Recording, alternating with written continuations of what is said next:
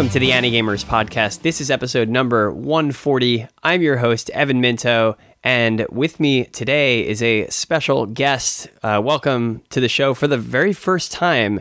It's uh, Helen from the o- OASG and the Manga in Your Ears podcast. Welcome to the show. Hi, thanks for having me on. I wanted to have Helen on because she is a big fan, as I am, of the manga that we are reviewing this episode, Witch Hat Atelier. Very excited to be finally uh, talking about this on the show. I think I might have I might have made reference to it uh, in maybe last episode uh, because we talked about another title from the same artist, but I haven't had a chance to really like dig into it and talk about it. And I'm just a huge fan of this manga. I will take basically any opportunity I get to talk about just how much I love Witch Hat. oh yeah, for sure.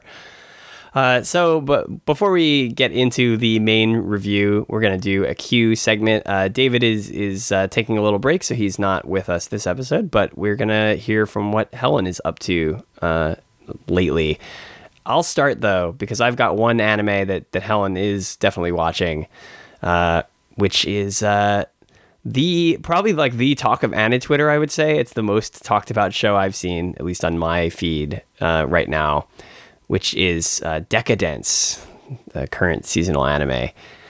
This show, it's the the Decadence twist is like the talk of the town, I would say, right? That's what everyone is kind of like with past week or so everyone's been talking about. Yeah, it was kind of funny when I watched it. Uh, I hadn't seen anyone else tweeting about it in the mornings. I think I was one of the first people to watch it. And so I get a couple minutes into the second episode and I'm like, I need to go see if people are talking about this on Twitter. And I missed it or what? Am I just having like some sort of like very vivid hallucination right now? I don't think I've been so thrown by a twist since Samurai Flamenco, honestly. Oh, you know, I know I don't think I ever watched Samurai Flamenco, but I'm aware of what the twist is, which always like sounded fun to me. I just never got around to watching it. Well, the real twist to Samurai Flamenco is that it um, has twists like every three episodes at one point, which hopefully Decadence won't be doing because that was exhausting. Yeah, I mean that might be the case. We don't really know, right? Because we're only like we're only two episodes in as of right now.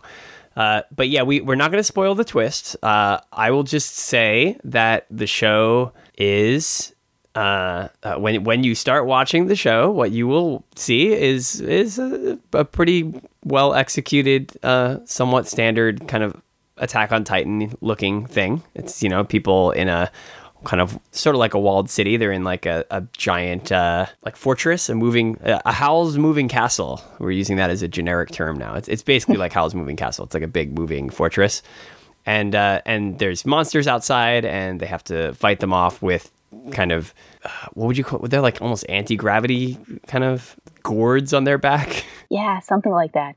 And I actually never got into Attack on Titan, so I totally didn't even make that connection until I saw other people saying it. And I was like, oh, yeah, it is kind of like that. Yeah, the sort of the, the way that they can sort of fly, effectively fly around, right? Like the same way that they do in Attack on Titan. Uh, so, you know, if you if you see that and you kind of go, ah, whatever, that's not really my speed. I do. I will just say, give it a shot. Uh, episode one at least gives you some teases for the fact that that is not all that is going on in the show, and there's there's something else kind of under the surface. And I was very pleasantly surprised with with how uh, how out there it it kind of goes. So I feel like we we don't want to spoil too much here, but yeah. I honestly liked the first episode anyway. Um, I thought the character they were focusing on, Natsumi, was just as fun, energetic, go getter, and I thought it looked good. Um, but that's just not the whole show. And once I saw the second episode, I was telling all my friends, okay, mute every word related to this you can think of on Twitter. Don't go looking for it. And then I've had a couple of friends text me over the past couple days just going, what?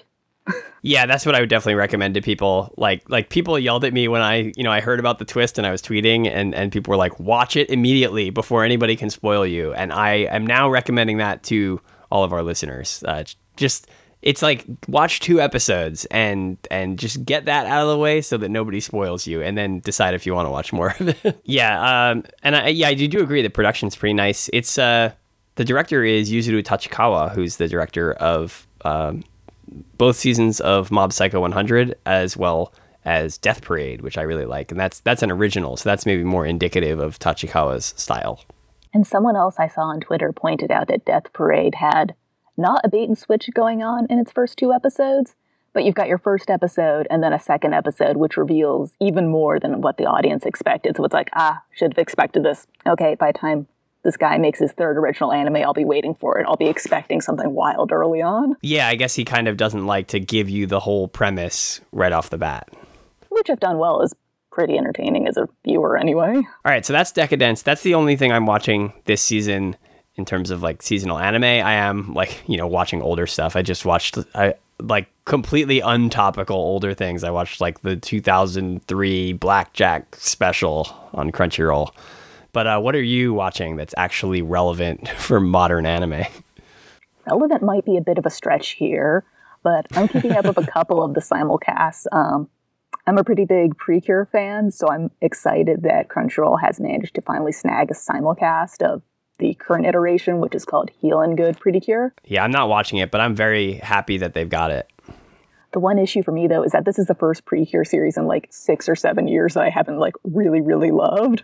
Like if this wasn't getting simulcast, I was thinking of like mm. maybe just sort of dropping it, watching it in the background. But now I'm like, oh, yeah, I gotta watch it, gotta get those views up on Crunchyroll. And I'm like, oh, why couldn't they've done this like a year earlier? Yeah, what was, I mean, I, do you generally follow Pretty Cure? You've watched like the previous years?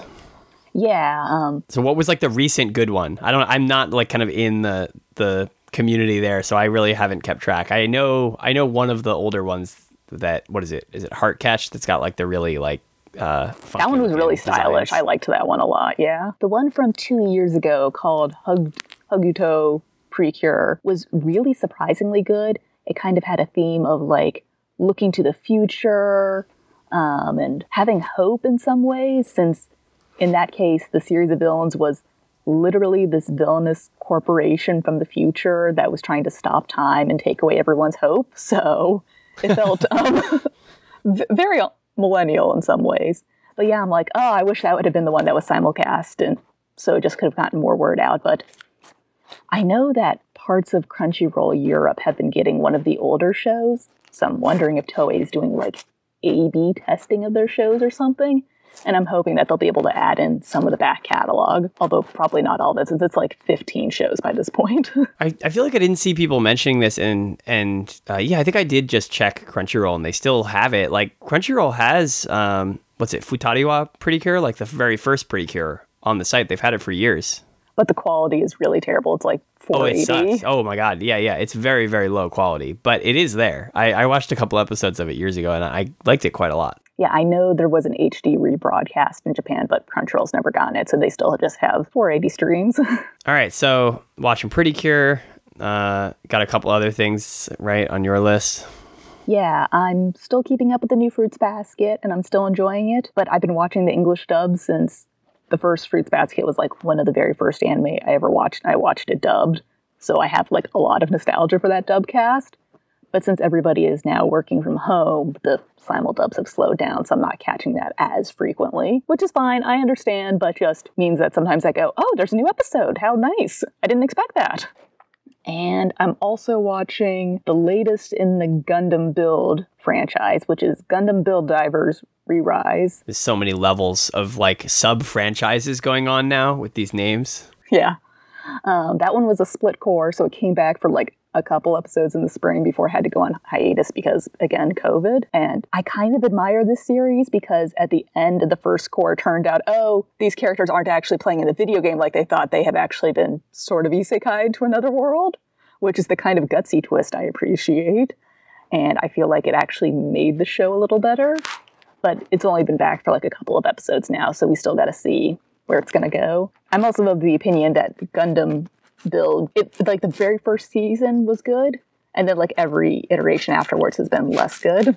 Sadly, I feel like we have to get Tom Asnable back in here to answer my question, which is: Is this the first Gundam show to ever be an isekai? To be like uh, i feel like i should translate because not all of our listeners are always going to know what isekai means. Uh, like transported to another world show. Has there ever been a gundam show that has done that? I know there's there's all the um there's like Garzey's wing is is basically isekai but that's Tomino non Gundam content. What about Gundam?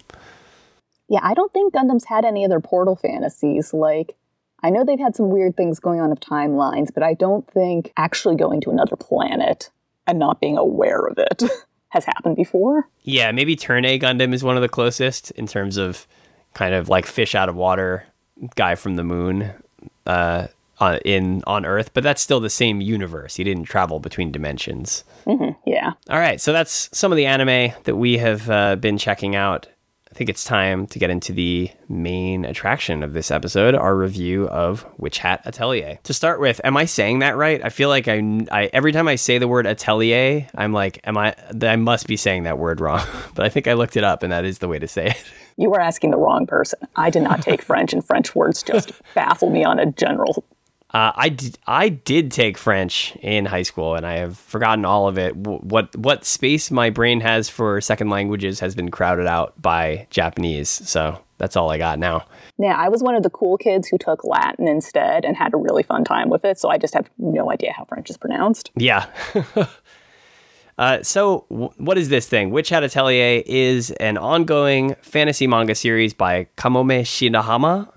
Uh, and it started running in 2016 in the magazine Morning 2, which is a Kodansha magazine, and it's published here in the US by uh, Kodansha Comics, which brings me to my disclaimer here. You may remember, old Anigamers heads may remember years ago when I had to like put disclaimers about me working at Crunchyroll. Uh, in this case, I do freelance work for Kodansha Comics, so uh, I'm not yeah, I'm obviously not reviewing this in any capacity for them, but just uh, just so people know that there is a connection there. Uh, I'm reviewing it because I just really fucking love this manga. yeah, I have a similar disclaimer, which is that I actually do get free review copies of this since I do reviews of it for the OASG. But I think anyone who's read my reviews over there knows that I will be very harsh on series I don't like, regardless of whether or not someone has provided me review copies. So I did get to read these for free but my love for it is genuine. So, kind of going through some more just basics about it. Uh, the author Shirahama is uh, is she kind of has has an interesting uh, set of work. Uh, one of the things that, like, if you look her up, one of the big things that you find associated with her name is that she's done variant covers for U.S. superhero comics, and I, I checked a couple of them out, and they're they're the art is great. Uh, as we'll get into, the art in this thing is incredible. She's like a really, really talented artist. Uh, and she has a few earlier series, including one that I mentioned last episode that just got licensed called uh, Eniale and Dewiella, which is basically like Kamome Shirahama does does panty and stocking, is what it appears to be.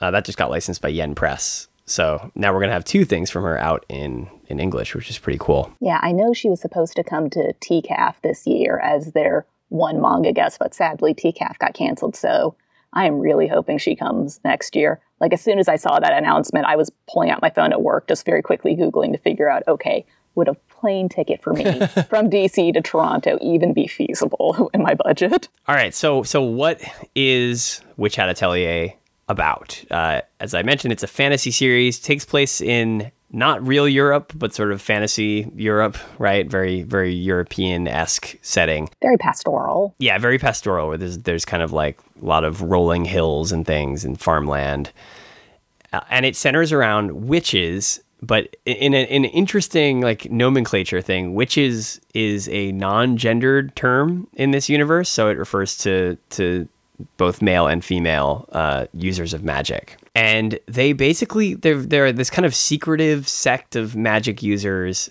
and they kind of come in and out of towns and, and work their magic and help people. There, as we learn, there's kind of these like limitations on what kind of magic they're allowed to use, and especially limitations on who is allowed to use magic. And you kind of have to be inducted into this order uh, in order to to learn how to use magic.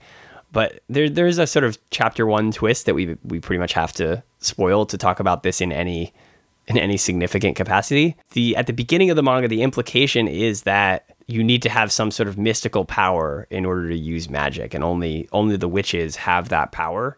But uh, our, our main character Coco, who kind of like wishes she was a witch, she, she has all these these dreams of of doing magic, discovers that the secret of witches is that they're not drawing from some internal power within themselves. All they're doing is drawing, quite literally, symbols with a special kind of ink. And the act of drawing those symbols creates the magic, which the, the danger of that is that anyone could do magic as long as they can draw. but that's also kind of the possibility of it. So once she learns that, she's able, well, she makes a big mistake, sets off a very dangerous spell, uh, and basically ends up being forced now to join the witches and train as a uh, as an apprentice. And uh, what you, what you may notice in that premise, which we will definitely get into, is that it's a pretty direct metaphor for art. It's this idea that anyone can be an artist, you just need to practice, and it's not something that is a magical power hidden within certain people. It's just a thing that you can kind of work at and get better at. And that the tools you use are important to a degree. yeah, true. Right. You can't just use it. You, it's not just drawing any picture, it is like a certain kind of ink that makes it work. Yeah, and Coco discovers this by accident. Uh, she has been working at her mother's fabric shop, I think, and a passing witch offers to repair a, a broken carriage, and she spies on him and discovers him drawing. And Coco then makes a connection that, oh, this book of symbols that she had gotten years earlier from a passing witch with a wand, that actually had been a guidebook, and it wasn't a wand at all, it was actually a pen. And that's how Coco engages in some very dangerous magic. And this passing witch, Qifrey, he manages to put the pieces together and get Coco out before she petrifies herself, essentially.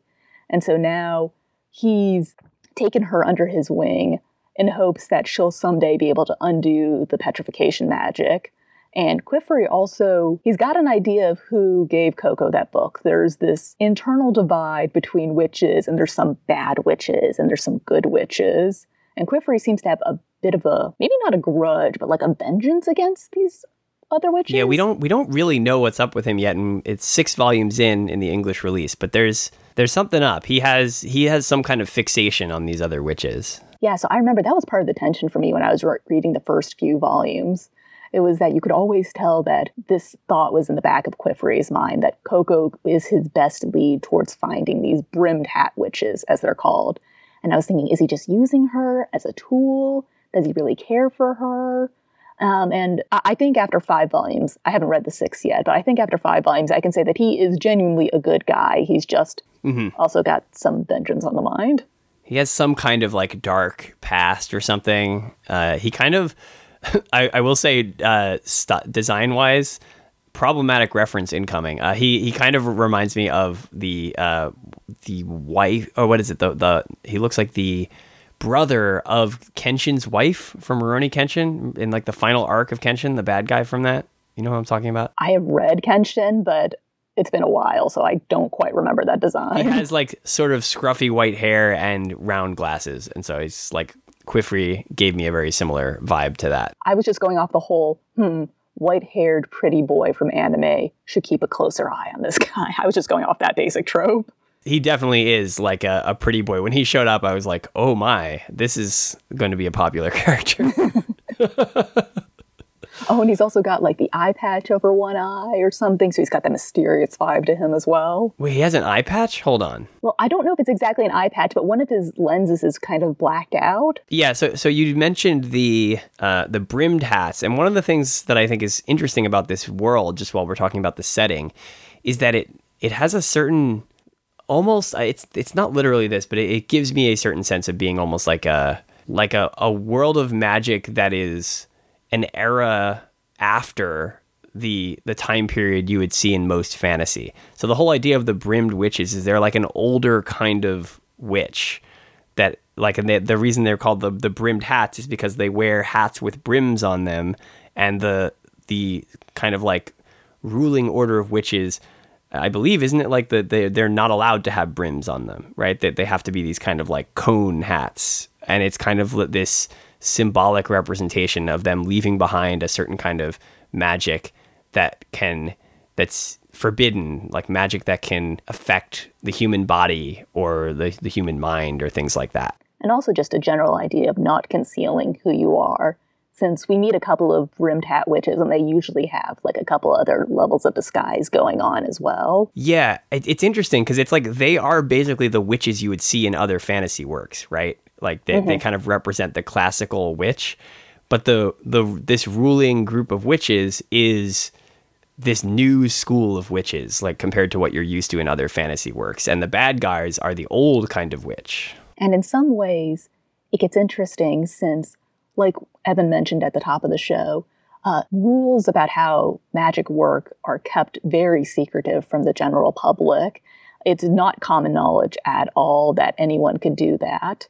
And that was instituted by witches at some point in the past. I got the impression it was like a couple hundred years ago after some particularly bad fights um, in between witches. And so as a result, they made it much harder for regular people to learn about magic.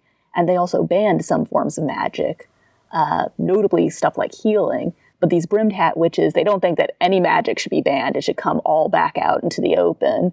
And so they seem to see Coco as this kind of savior for some reason, which is big so far. Yeah, that part is a little bit weird. Like uh, that's actually one of the things I'm not as big a fan of is is that uh, I, I tend to not be a huge fan of kind of like chosen one stories, and Coco is kind of being set up as some kind of chosen one. Um, but I do find it really interesting that at first you see the brimmed witches as being these kind of chaotic forces, right? Where they're just like, we just want to fuck shit up, right? We want to like just see a bunch of weird magic. But as it goes on, it starts to be like I started to be a little bit convinced. I'm like, you know, yeah, like some of this stuff, like why can't these characters do healing magic, right? Why why can't they uh, use this power for good? But of course, the whole idea is that the the power can sort of uh, give and take, right? And and it's once you start messing with the human body, even if it's for medicine, you're sort of going down a, a slippery slope. And if a spell goes wrong, you really don't want it going wrong on a person.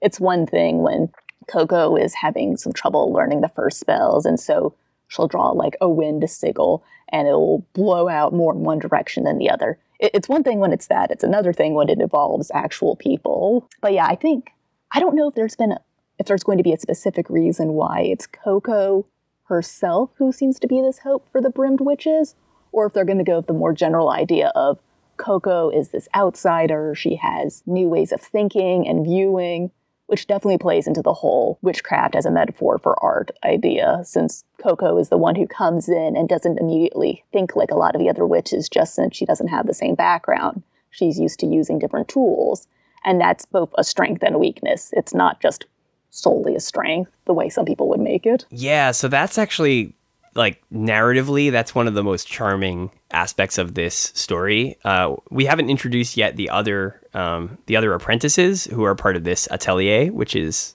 uh, it, it's um, atelier, right? So they're the other apprentices who are also training under him, and they're they're all they're all kind of around the same age. They're like basically twelve or thirteen year old girls, and they they each kind of represent a different approach to art. Very very transparently i would say. Like at, at points the manga almost feels a little didactic because it's like very on the nose about its art metaphor. Uh, so coco is like you said kind of this outsider who is kind of learning how to do art or magic as it were as she goes. Uh, we i think the probably the, the most prominent other one is am i saying this right? Agate? A-g-o-t-t i think so. It reminds me of the stone but it's spelled differently, I think. Yeah, yeah. And she's kind of the haughty, very tsundere character, right? Where like eventually they kind of they kind of warm up to each other and become friends, but she is she really doesn't like Coco and she is training harder than anybody else to be the absolute best, but she's kind of she can be a little bit rigid, right? And so she's kind of this like very technical witch who lacks a certain creativity. Yeah, it's clear that she has a lot of natural talent, but she also works her butt off for it. And there's some hints that she was kind of rejected by her family, like she wasn't taught by some family members as was expected. And that seems to also be a general theme of Qifrey's atelier that everyone seems to have come from unusual circumstances. And his atelier in general is a bit unusual. Most witches are in sort of this centralized Hogwarts like location. But Qifrey's just out in the middle of the fields. Everyone's having a good time here away from the Witches' Council or think that's a term for it. Mm-hmm, mm-hmm. Yeah, and that's all stuff that we kind of get introduced to later as we go. But at first, it's just them training at the atelier. Uh, there's also Tetia. Hope I'm. It's hard to know how to pronounce these names because they're all in manga form. Uh, and she is basically your your your Genki girl who's uh, she's like very energetic and uh, and and friendly and, and kind of you know whereas Agate is, is much much darker of a character who's kind of like a little bit resentful and stuff. Uh, and Tetia's whole thing is, uh, I mean, effectively, she's just like she just wants to make people happy, right? She's this very earnest, like her her idea of magic is like I want to help people, I want to make people happy, I want to like this very positive vision of it. Uh, and then there's Rike. Oh, again, hope I'm saying it right. Uh, she's got like long straight hair. She's very, um, very like kind of like kind of quiet and a little bit morose and she's the one. Uh, this is a, a, very common like art artist archetype. Uh, she's got the stuff that she likes to do, and she doesn't want to learn new things. She's she's good at what she does, and like that's it. And she's kind of like stuck in her ways. Yeah, and I think like a lot of artist types, we eventually see that there's a reason she's kind of stuck in her ways. She's been burned before by some other witches slash art teachers.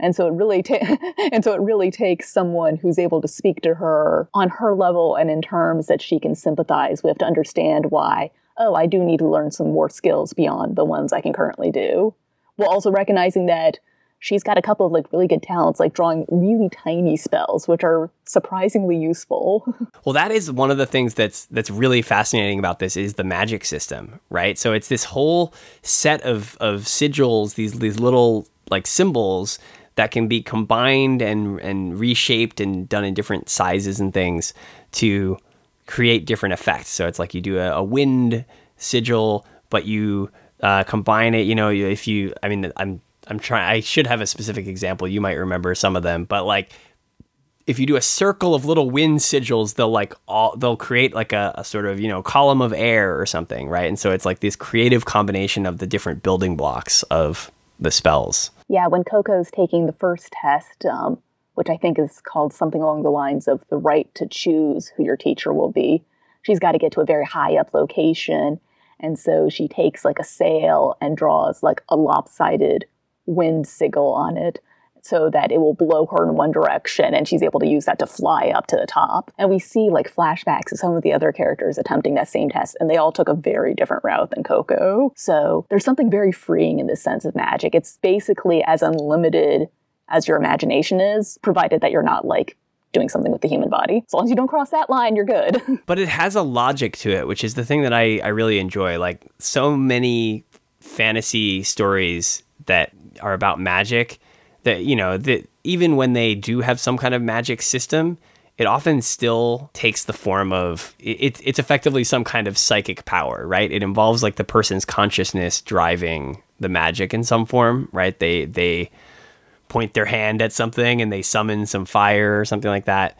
Uh, but in this case it's it's extremely logical. It's very and it's very like it's like rational right? You're like okay you draw these things and they produce this effect. And if you draw them a little bit differently they produce a slightly different effect. Yeah and we forgot to mention that since these witches can't show anybody how they do their magic uh, to do magic in front of like muggles um, they'll be draw- uh, drawing everything from memory without looking at it. Underneath their capes so there's this element of like stage magic there as well which mm. I thought was a really neat detail once once someone pointed it out to me and I, I hadn't thought it. of it as a stage magic thing, but you're absolutely right. Mm-hmm. Yeah, it's all about uh, not deception, but like distracting the eye, making someone look somewhere else. Like um, Aga does that at one point when Coco's trying to pull something off. She just goes very out of character to draw away people's attention so that they don't mm. break that cardinal rule of magic and get Coco's memory erased, since that's what happens if you break the rules of magic. You get your memory erased, and nobody wants that to happen. yeah, I feel like the the thing with it being a very logical magic system, it makes me wish almost that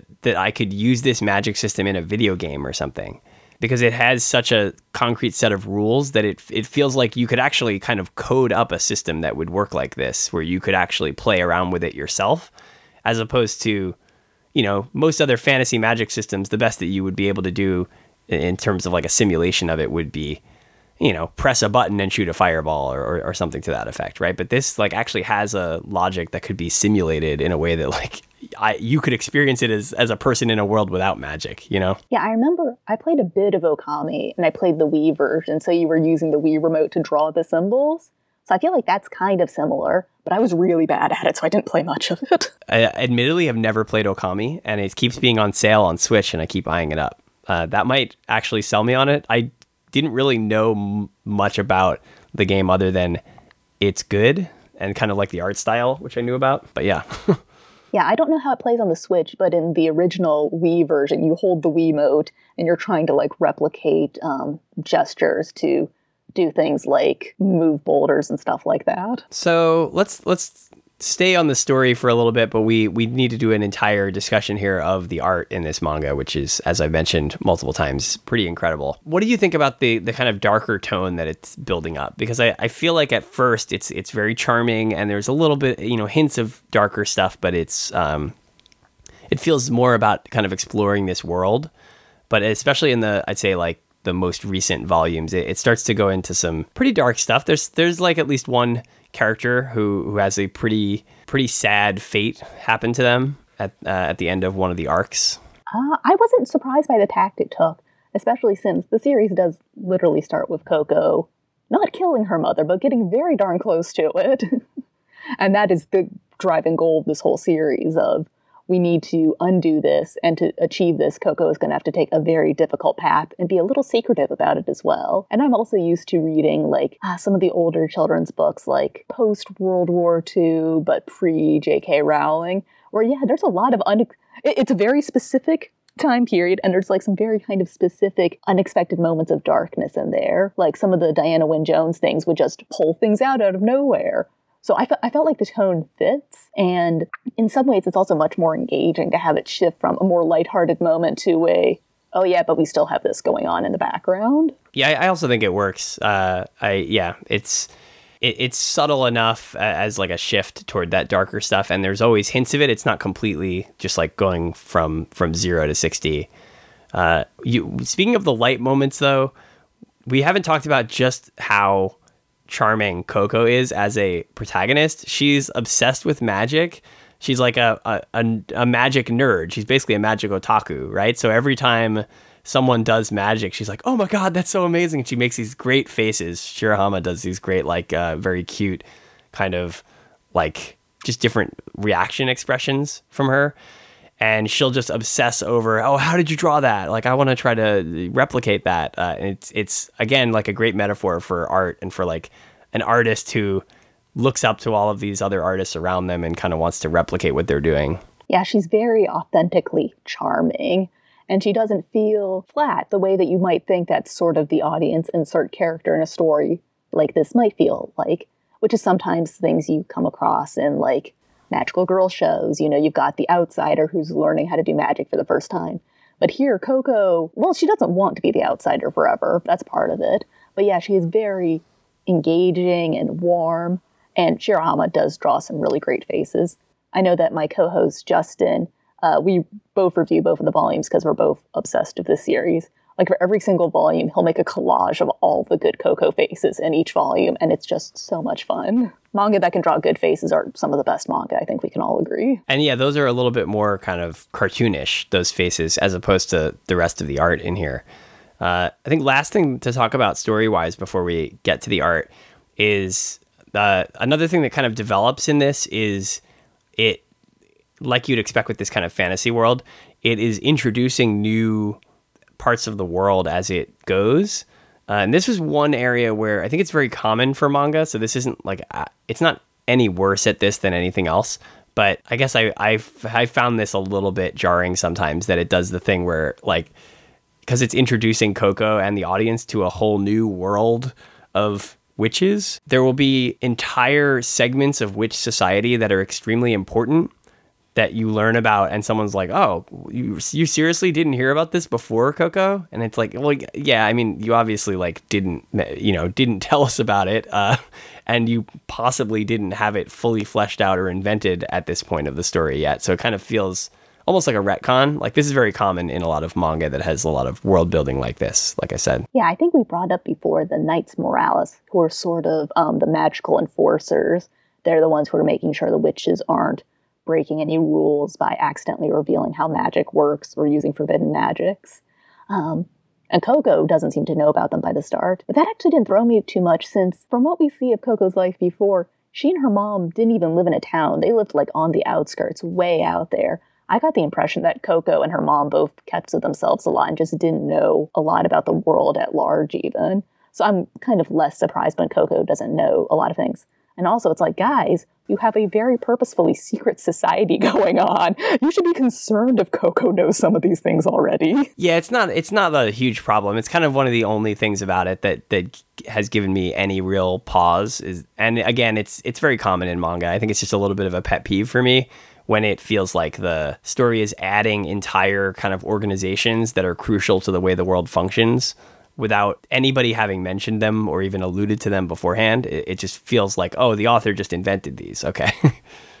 well, Shirahama has also set it up so that, like I mentioned earlier, uh, Coco's not even living in the heart of witch society. She's actually living, once again, kind of in the middle of nowhere, which is unusual with Qifrey and then another adult witch um, named Orugo, I think that's how you say that name. Orugio, isn't it? It was an I. I think so. It might be Orugo though. I might just have misread it. Classic, you know, names when when you're reading problem where you just get the wrong reading in your head.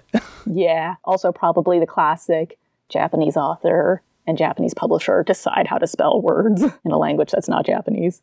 But anyway, they even have like in another witch on hand kind of to like keep an eye on each other. So I keep talking about it now we gotta we gotta have a whole discussion here about this artwork. Shirahama's artwork is I, pro- this is I think I said this in our um, in our best of the uh, of 2019 episode because I think I did talk about this a little bit in there.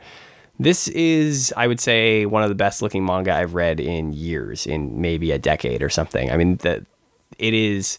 If I, if I try to describe what it looks like, the art is something somewhere between like Kaoru Mori who's uh, like a, a, bride story, and um, she did Emma, right? Mm-hmm. Yep, both of those. So somewhere between like her art and almost like a woodblock print or something, it has this amazing like hatching uh, for shading and things like that, uh, and it, it's just just incredible. I've I've never really seen anything like it. Yeah, an artist friend of mine said that they actually recognize some of the patterns. They think that Shirahama might be using something like Clip Studio Paint to help do some of the textures. But I don't think that takes away at all from the level of detail, since it feels like there's never an empty background, the story flows well. And one thing I really noticed when I started reading the manga was the clothing, since I cosplay, which means I have a lot of experience in making anime bullshit happen. And I was looking at these outfits and I was going, you know, this all looks legit. Like she's using some fabric techniques that I don't usually see done in anime and manga, like smocking, which is something you actually did see um, in European clothing more in like the 1800s, kind of like that pastoral Europe. Wait, can you describe what what that is that you just said? smocking is um, is a general term, um, kind of like embroidery is a general term, and it's manipulating fabric through tucks and folds and like very small stitches so you might get um, well if you if you look at the dresses that um, Coco and the other uh, apprentices wear, the ones under their capes, you see that they have sort of a basket weave pattern on the top of their shirts, and that's an example of smocking. It's pulling the fabric around so that it doesn't lie in the way it normally does, and so it looks really cool. It's just time intensive. And I don't usually see people putting that into anime and manga because it's also time intensive to draw. So you have to redraw it each time. But yeah, I just absolutely love the way she does outfits in this series. I completely agree about the costumes. Yeah, I mean they're they're really intricate, and she has. Uh, I I would say, I mean, she's great at everything basically, like all the the character art. Uh, but the things that stand out the most to me are are generally like things that flow, right? So she does really great effects for wind and water and things like that, and for fabric. Like like she does just amazing kind of curved, flowing shapes and things like that. Yeah, it really feels like she was in a good place artistically when she started this series. Like you don't feel like she's having to learn how to do a whole bunch of new things as she's going. And there's nothing wrong with that it just makes her feel like, oh, this is someone who's already an accomplished artist. This isn't someone starting out on their first project. And to be honest, we don't know how many, um, if any, assistants she employs. I'm going to expect probably some, just since that's the norm in manga. And it has to, just with this amount of work going in, yeah, you have to imagine, like, for those backgrounds, there's somebody helping out. mm-hmm, yeah. But it still feels like an incredibly cohesive work and it's just gorgeous to look at. Uh, I've been reading the digital copies of it, which is nice because then I can just zoom in all the way in the details. But I do wish it was getting like a hardcover release. I just sort of want like an oversized release to again just stare at for a while, you know, when you're feeling like it. Yeah, also the the cover art is phenomenal, so it's it's something I would love to have in in hardcover on my shelf. Yeah, and I know there's like variant covers because I've seen some of the French editions and they seem to have different covers as well. And there's also a spin off of the series, I think drawn by somebody else, but it's a cooking manga. Oh, I wasn't aware of that. I'm like, that is totally up my alley. Can someone please license the Witch Hat cooking manga? Something I wanted to mention about the art, because you kind of talked about how the, the backgrounds have so much detail. And I, I noticed something I, I really like about this that I tend to like in manga is when the artist is able to get a lot of shading and depth without overuse of screen tone, right? Uh, and there is screen tone in here, and every manga basically has screen tone. But uh, she gets so much depth out of like hatching and other other shading techniques in addition to like mostly using screen tone just for kind of separating elements like foreground and background elements in some situations uh, but you can look at these like you know just at the interior of a building or something and and she's getting most of the depth and the shading just from from actual line work Yeah, agreed. It shows a real versatility to her talents and a real mastery of being able to use, you know, not only screen tones, which are especially these days really common, but also use these more perhaps time intensive pen and ink techniques. She also draws pretty good monsters. We've had a couple of monsters show up in the series so far and they've been good. And also some creatures. Like there's these, they look kind of like griffins, except they're penguins and they're absolutely adorable. I, as soon as I saw them, I was like, oh, I'm going to take so many screenshots of these characters. Yeah, the other thing I wanted to to bring up, which does tie into I think one of our our listener questions, is she she has these moments uh, sometimes in the chapter cover pages, but also often kind of just interspersed within the manga, where she kind of breaks out of the standard paneling structure and will do these inc- insanely intricate kind of framing devices and things where there will be like it, it looks like uh it's very designed after like a classical like a european painting or something where there's just there's all of this stuff on the edge that forms some kind of frame around the the central image and it'll be an illustration of of like a a creature or a tree or something and it's like fully detailed Yeah, I agree. Um, I don't feel like her paneling is the most inventive, just since, I mean, of course, I've seen some manga where they're just doing wild things with the paneling all the time, but I feel like she doesn't need to. She's able to draw what works, and there's a very logical flow. You have no trouble figuring out which panel do I need to look at next. Oh, here's where the direction's going. So I feel like, yeah, she puts a lot of thought into everything, even those details around the edges, like you mentioned, which I hadn't even thought about. to, to call out who asked that question, by the way, the question was from uh, Koi Boy B Boy on uh, on Twitter, and it's one of the things I love about Witch Hat Atelier is the creative paneling. Were there any particular pages or scenes where the panel layout stood out to you? Uh, so I guess we're sort of answering that now. I'm just I'm flipping through right now to refresh my memory, and like one relatively simple example that I think is a, a good one is there's a scene where they're talking about the the tools of witches. And uh, of course like coco is freaking out about like how cool all of it is. And and you know like she's a huge fan. But uh, when they showcase all of the tools i, I think a, a lesser manga artist would just put all of you know they'd put illustrations of the tools in a panel or they just like float it outside of a panel. Uh, what she does is she puts it on a piece of parchment paper that is kind of partially unfolded and it's fully illustrated complete with like the the little string with a tassel that would have been used to tie up the piece of parchment paper. So it's that kind of detail where she makes these scenes feel like they even if they're not literally existing in the environment they exist in some kind of like you know sort of quasi environment outside of the the actual scene where they there's texture and there's there's like a tactile aspect to it Yeah, and having the foresight to lay out pages like that just does so much for reader immersion as well. Because then you aren't having the sort of meta moment of the characters talking about an item which isn't even appearing in their line of view. You've got, like, oh, here's this, these tools that Coco is going to be using. One thing I did wish that this series di- did was allow Coco to be a little more experimental in her drawing of magic, since we see in one of the first few chapters that Coco is really good at measuring fabric, since that's what she's been doing her whole life, working in her mom's store. And I was hoping we might be able to play into that and show her using like unusual tools because that's what she's more familiar with and more skilled.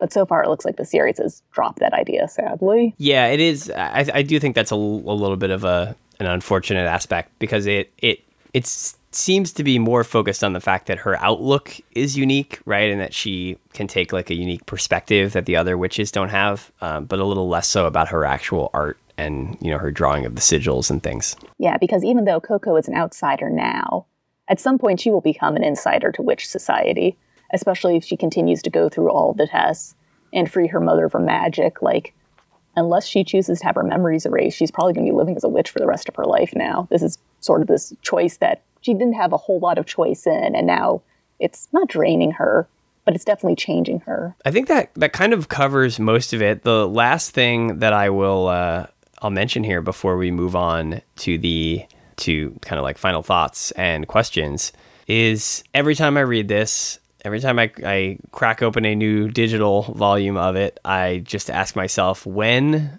are we getting an anime adaptation of Witch Hat Atelier? so you you you agree, right? We should have an anime version. Yeah, I think this series and Delicious in Dungeon are my two mm. I most want an anime for these properties. And at one point, I know it's because even as much as I yell about this manga on Twitter, I know some people won't just read it until an anime comes out. And I really just want more people to experience Witch Hat. And it'd also be fun to see the series in color, since obviously this is a black and white manga, and I feel like color would be really interesting in a lot of parts of it. So here's my problem. Similar to our review of Chainsaw Man, I'm not confident that anybody can do this justice in animation. There's so much texture and depth, and again, like this sort of tactile feeling to it and the way that she captures motion even in this this stationary medium right the way she can capture like a like a moving water effect or something. I just I think you need you would need something more than like a regular TV anime production to do this justice. You need a movie or something. Yeah, you would need some really clever creative staff working on it. For texture, I did not see the Dorohedoro um, adaptation just since that manga is not my thing. But I know a lot of people were talking about how well the textures came through in that. That um, who did that? I think that was Mappa. Um, that they were able to recreate the textures using a 3D sort of way. And so I wonder if maybe in the near future, stuff like the textures in Witch Hat won't be such a big issue as they currently look to be. Okay.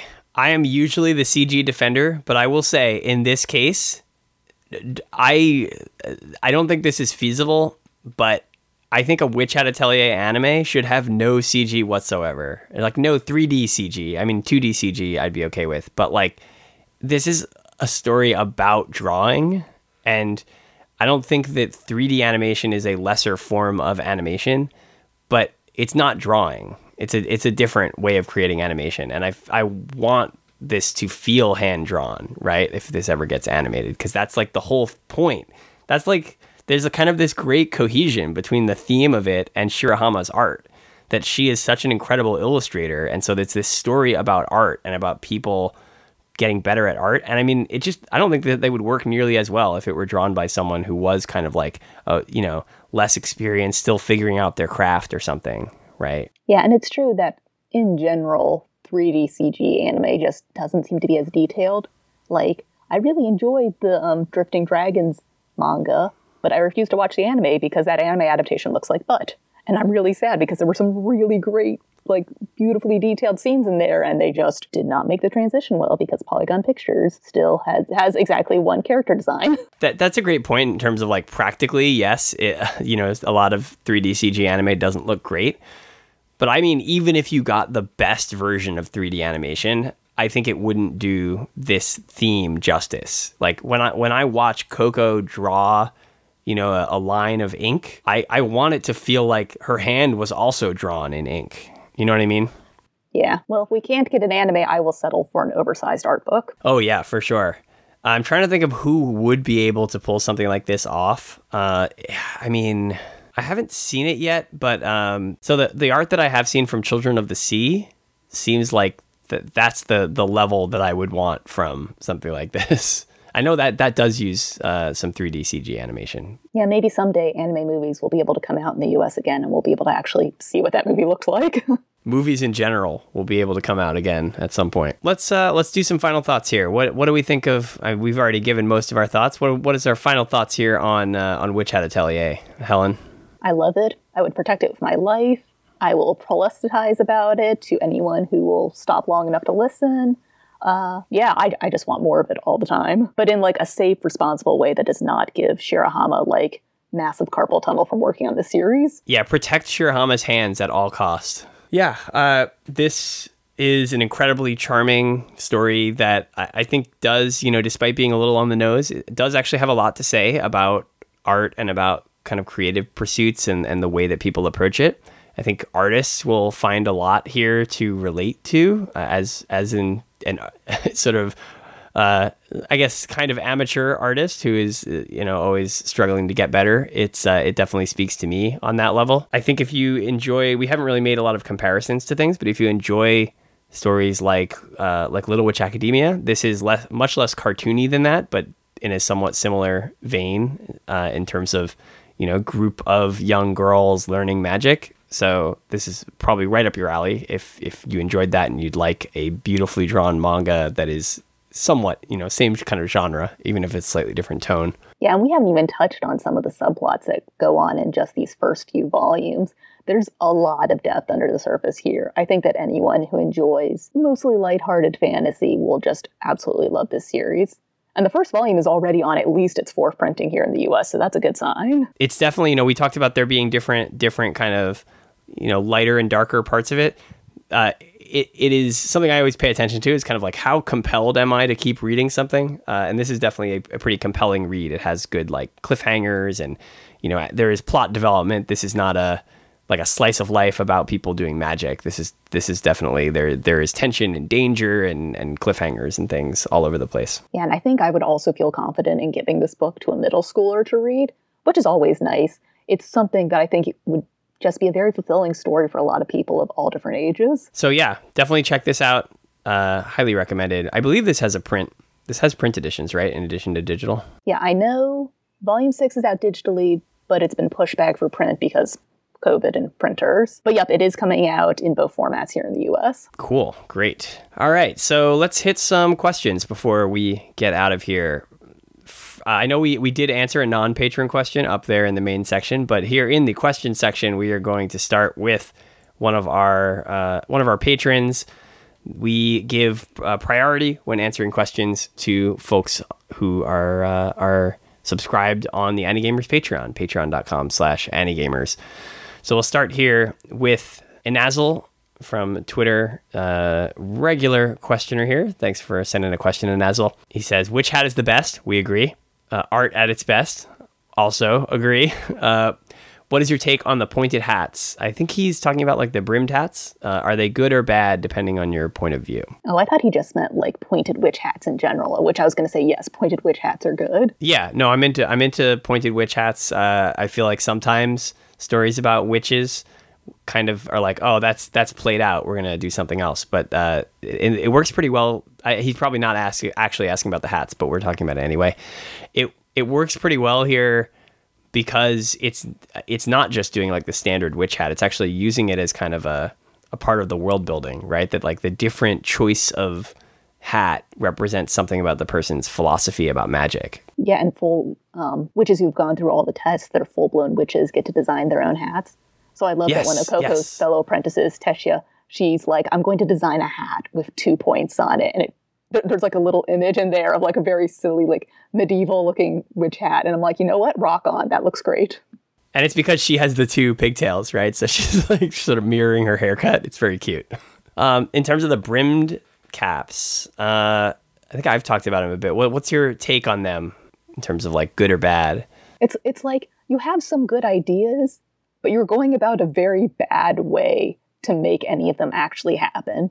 They're very much chaotic. I think you used that term earlier on, since a couple of them seem to be interested in Coco's progress. And so their idea of this is let's accidentally or accidentally on purpose teleport Coco and her friends to a pocket dimension and have them fight a dragon. And it's like, this is not a good way to make things happen if you're pinning your hopes for something on her. Like, throwing children into the way of dragons is not a good way to do this. Yeah, they're definitely pretty clearly bad guys. I mean, the, their philosophy has a certain logic to it, you know, especially later on. But uh, they're not they're not good guys. They're they're doing some bad shit in this manga. yeah, I'm definitely not always advocating for work inside the system to change the system, but their version of working outside the system seems to be uh, kind of self defeating for everybody. It does seem like, however, the, the story is probably heading towards some kind of synthesis, right? So it's not just going to be about Coco upholding the current system, which you can already start to see cracks of it in the, the volumes that are out, but it's going to be some kind of combination where she learns something from the philosophy of the brimmed caps, but also like takes something from the philosophy of the the like unbrimmed standard witches. I mean, if anything, the magic she needs to cast to reverse the petrification on her mother is going to have to be a banned spell because it was a banned spell in the first place. That's true. Right, right, right. Uh, okay, so we'll do a quick answer for for non patron here from uh, Nikki Enchilada on Twitter. Uh, who is best witch dad? Both Qifrey and Orugro are pretty good, and then there's that lady I forgot to look up her name, the one who's administering the second test. Oh, she's good. Yeah, she's yeah. a pretty good witch mom. They're all good. I think like basically every other adult witch we've seen though has been like a bad witch parent. Yeah, there's the worst one, which is that that guy who's who brings his apprentice to the test, uh, the second test. Yeah, who's just like shitting on his uh, shitting on his apprentice the whole time. yeah, I think I gotta go with Qifrey. Uh, I like him a lot. He's uh, he's a great he's a great teacher character. You know, he's very patient and and like kind of helps Coco through a lot of stuff and, and helps the the rest of the kids kind of like get along and and learn from each other. But he's also like a lot of kind of anime manga teacher characters, you know, male teacher characters. He's like a little bit, you know, maybe isn't always paying enough attention, right? Like a little a little absent-minded. He's kind of charming. I like him. Yeah, and then like I said early on, I was sort of unsure about his character. I wasn't sure how much he was just using Coco, but we see him basically put his life on his line on the line to protect the apprentices. And I'm like, okay, yeah, he's a good witch dad. He, he's genuine about this. Yeah, yeah. okay, that is it for us. Before we head out, Helen, where can people find you online? Uh, people can find me online way too much, honestly. I should not be online as much as I am, but you can find me doing light novel and manga reviews, including reviews for Witch Hat, over on theoasg.com. I'm also the co-host of the OASG's podcast, which the full name of it of is it's not my fault the OASG podcast is not popular. I was not a part of the naming choice for this. I came on afterwards. It makes it really hard to tell people how to find the podcast. Um, and I'm also on another podcast called Mong in Your Ears, which is just much easier to find. You can find that one on Twitter at Mong in Your Ears. You can find the OASG on Twitter at the OASG. And you can also find my personal thoughts on Twitter at Wandering Dreamer where you can find me making takes such as should we change um, the term geezer in anime to boomer? I, I had that thought earlier today. For like Oyaji? yeah. That's pretty good. Uh, one other place where you can find Helen that I neglected to mention in the intro, uh, if you're looking for more Helen and Evan discuss something on a podcast content, is you can check out uh, my His Dark Materials podcast, Shadow Particles, where we covered, uh, I, I covered all eight episodes. I think it was eight, right? All yeah, all eight episodes of uh, the first season of his Dark Materials, and I think I am still planning to return for the next season when that comes out later this year. Uh, but Helen was on. I forgot to check which episode, but Helen was on one of those episodes where we talked about m- more more fantasy stuff. So it's similar kind of subject matter. Yep, and I am definitely looking forward to that show coming back and I really hope they announce soon that they're just going to make a third season because if they cut the show off after two seasons, I'm going to be very sad. Don't don't get me started. I, I'm like losing sleep every night thinking about them not adapting all the stuff in that third book of his dark materials. As for me, I uh, am writing for Otaku USA magazine and uh, sometimes for well, I, have been infrequently for OUSA, uh, occasionally recently for uh, for Anime News Network as well. And uh, I do have animeburgertime.tumblr.com very sporadically updated.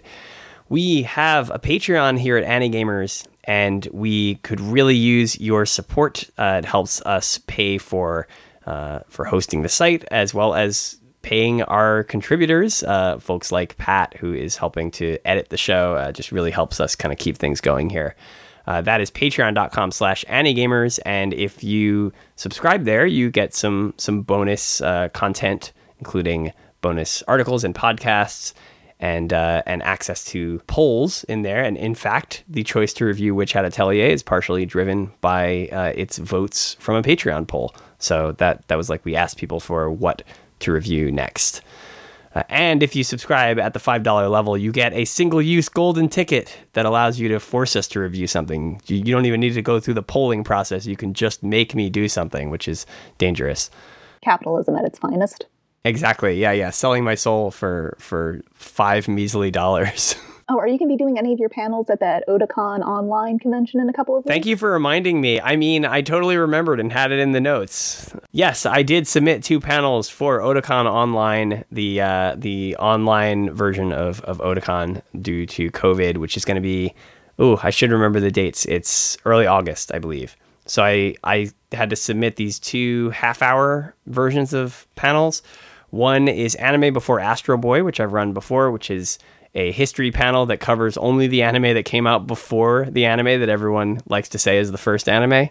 Uh, just me being a, a little bit of a pedant there, I guess. That's a really fascinating one. I hope people enjoy it. And the other one's brand new. It's called Frame by Frame Anime Shot Breakdowns. That one is it's an animation panel, but instead of going over the the principles of animation, what I do is I picked three clips and then I actually have broken them down and gotten screenshots of individual frames and then I walk through and kind of like talk through uh, how the animator moves the character and and that kind of thing. It's that one hopefully very educational for folks about how the animation process works. Yeah, I'm definitely looking forward to both of them. I was just thinking that sometimes you run Anime Burger Time at physical Otakon and just how hard it is to sneak food into the uh, DC Convention Center. Yeah, I mean, people are probably curious about Burger Time and like whether I'm going to do it again this summer. I think I might not. Uh, my current logic is that I, I tend to run Burger Time, you know, at multiple conventions because it tends to be for multiple audiences, right? So it's unlikely that you will watch it twice in the same year. But for online conventions, it, it's a lot of the same people who can watch it, right? So it, it, sort of reduces a little bit of the magic if you're watching it like three separate times over the course of the summer.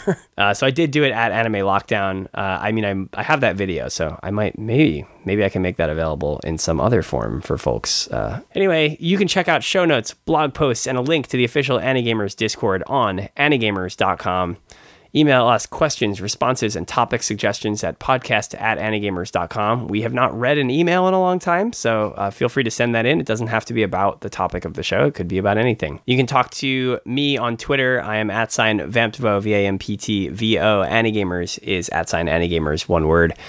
And I'm on Mastodon at Vamptvo at mastodon.social. Uh, finally, episodes are available on iTunes, Stitcher, Google Music, and Spotify. I keep saying Google Music. Google Music is dying or dead, but we are on Spotify, so that's cool. Uh, and leave us some reviews on iTunes to help more people find the show. Thank you so much for listening. Thank you, Helen, for coming on the show and helping me to promote this fantastic manga that everybody should read. Yes, we are now expecting everybody to go out right now, check it out from your virtual library, I guess. Go buy it online, something. If you have to go out, wear a mask. It, you know, it's a metaphor. You know, it's a term we used in the before times. Mm-hmm. All right, we'll see you all again in about two weeks later.